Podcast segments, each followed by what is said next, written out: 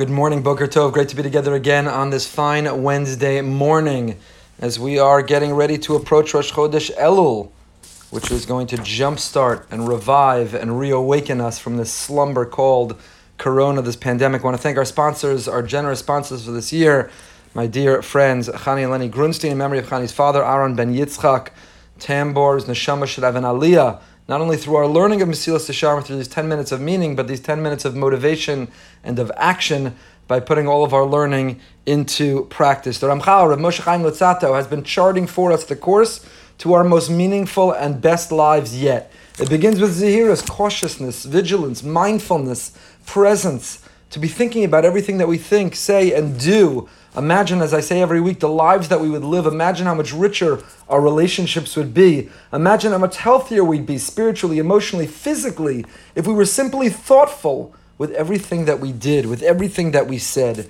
Zrizus, once we've mastered our ability to be in the moment, to be present, to set goals and make resolutions, to pursue them and to achieve them in our personal lives, professional lives, religious lives, in every area and arena of life. And then Nikias, this long, long midah that we've been spending a lot of time on, which is identifying the different character traits and challenges and tests that are in our life, and to not struggle, to not have to overcome them, to not compete with them, but to purge them so that we're not even engaging or struggling with them. We last left off. We're in the middle of Perek Yud Aleph, or towards the end of Perek Yud Aleph.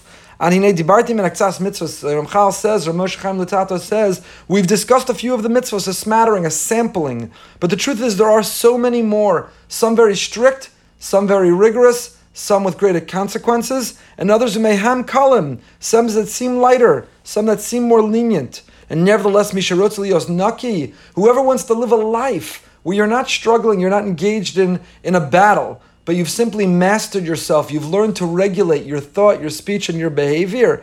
Naki Mikulam Atar Kadosh Baruch gave us the prescription. He gave us exactly the playbook for how to live the most meaningful, purposeful, the most fulfilling, and the most balanced and healthiest life that we can. He said, here's how to engage food, here's how to engage time, here's how to engage intimacy, here's how to engage relationships, here's how to live with others, here's how to live with me, says God, and here's how to live with yourself. Just follow the playbook. Follow the playbook. Too many people set aside that playbook and think that they know better, think they could figure it out more easily, and they're left struggling and stumbling, looking and searching for happiness, trying to make their relationships work in life. Instead, Hashem says, you want to be able to get rid of envy, arrogance, uh, anger. You want to be able to live a balanced, healthy life. Follow my playbook. Shabbos, kosher, honesty, integrity, kindness, Torah. Here's a whole system and set of values. The pasuk says in Shir Hashirim, your teeth are like the flock of sheep. And Chazal rabbis in the Medrash Hashirim Rabbah extrapolate ma rachas tznuah, just like a sheep is modest, kachayu yisrael tznuah mukshem b'mechemes midyan. So to the Jewish people, when we went to war with Midyan, even in our moment that we had to battle, we remained sanua. We remained modest, we remained humble, we remained virtuous. B'shem Amar shelo echad me'em tefillin shel rosh shel yad. She'ilu echad lo yamosh meshavchem liyot misham b'shalom. So what does it mean they were tzanua? What does it mean that they were disciplined and regulated? What is the Torah lauding or praising? Says the Medrash, you know what it means? They put their tefillin on in order. First the tefillin of the arm, then the tefillin of the head. They didn't go out of order. Had they gone out of order, Moshe never would have praised them. Moshe never would have lauded them or acknowledged them the way he did. The Yerushalmi says, "Hamasaper ben yishtabach liyotzer." We're up to this in Siddur snippet. Someone who speaks in between yishtabach and the first bracha of the brachas of Shema. Avera biyada, what a terrible, egregious mistake, what an indiscretion. Choser Allah me'orche ha this week's parsha. You know, there's never a coincidence. The fact that we're up to this paragraph, this Wednesday, on this parsha, there's no coincidences in life. It's because we were meant to intersect Parsha Shoftim with Mesilas Yesharim. So in our Parsha, it talks about who are the ones who go home from war, who's not able to concentrate and focus, who can't we rely on? And one of the individuals in Avera Biyado, we spoke about that in the Parsha class yesterday, Avera Biyado, the people who can't put it down, let it go, set it aside. You carry every mistake with you, and therefore you feel unworthy, incapable, incompetent. You don't believe in yourself. You don't believe in Hashem. You don't believe Hashem or others believe in you. Averos, the key is biyado. You refuse to set it down. You refuse to let it go.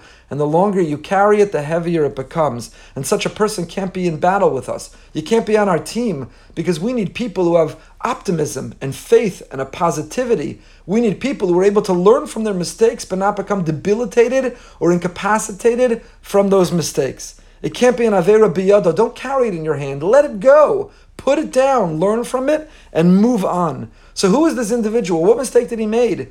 Did he make that we can't take him with us to war? That he can't focus? That we can't trust or rely that he'll be with us? Someone who speaks between yishtat. Are you kidding me?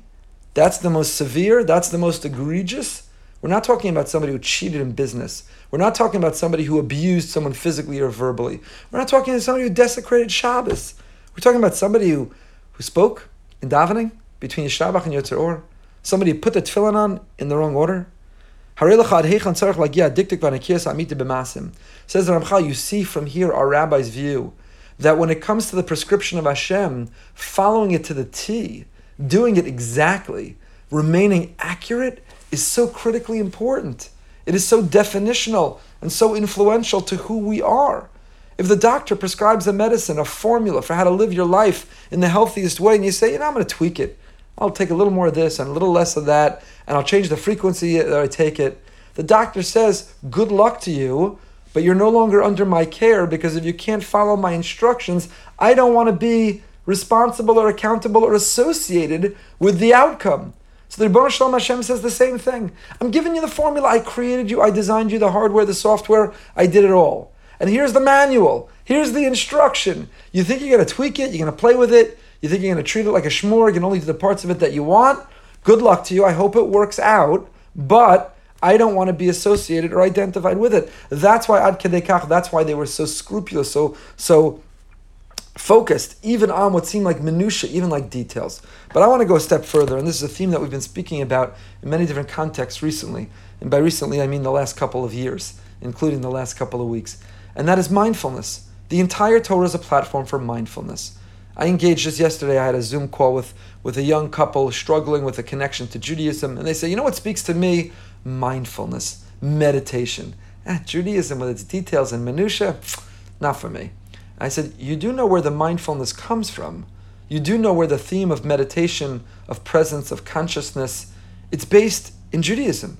The entire Torah, the entire system of Jewish law, Jewish life, Jewish observance is a platform for a mindful living. Those details and those minutiae are not there to restrict or constrict us or to deprive us of happiness. They're all there in order to cultivate and to teach us how to be mindful in everything we do.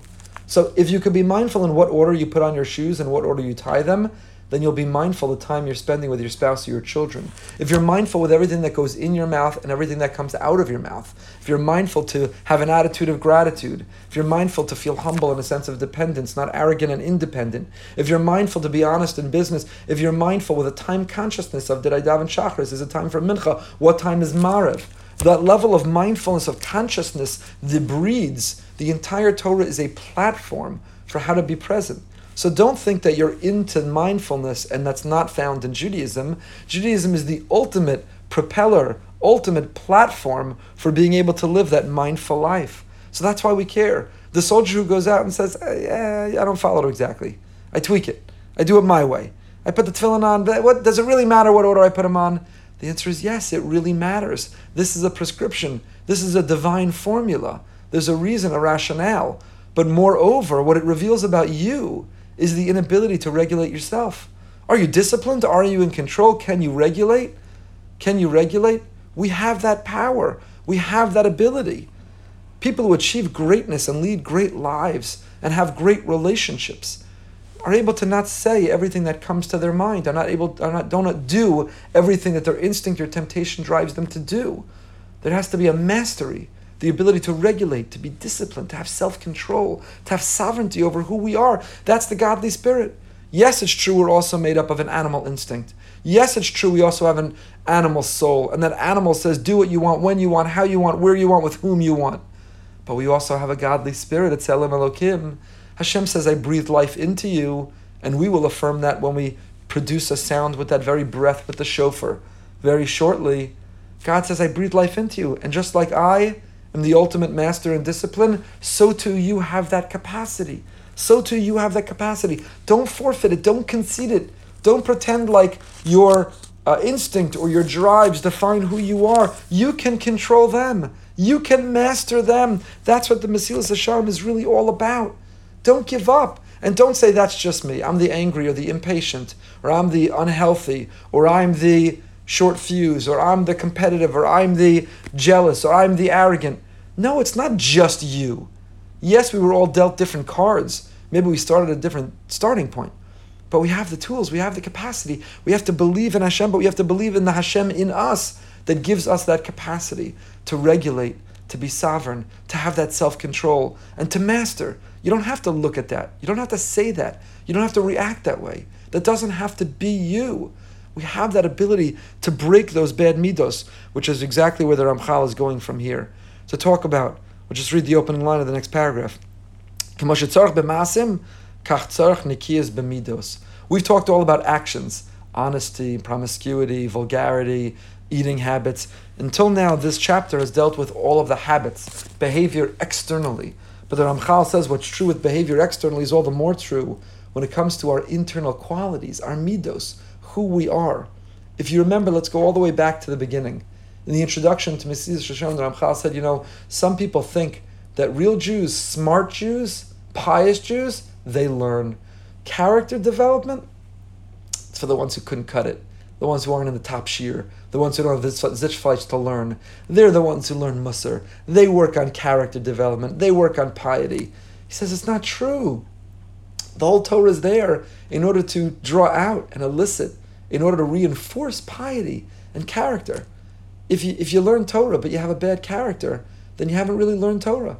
If you learn Torah and it doesn't make you a Ben Torah or a Bas Torah, that's not Torah. So therefore, we'll continue. Where we go from here is Nikias, is Midos is how do we have self awareness? Because it really begins with self awareness. How many of us have a level of self awareness? Or are we willfully ignorant of how we are perceived by others, of how we behave, of what our character traits are? Do we have some metric to measure our character trait to see whether we've improved, how we've grown, to set goals and make resolutions of where we want to go? Do we find ourselves getting angry or arrogant or envy or jealous? And do we make a plan for how we're going to stop it and measure whether in fact we've been successful? that will define who we are. Not only what we do, but our character, our instinct, and our very our very personality. Stay happy, stay healthy, stay holy. We meet again in 15 minutes, 8:45 for living with Emuna.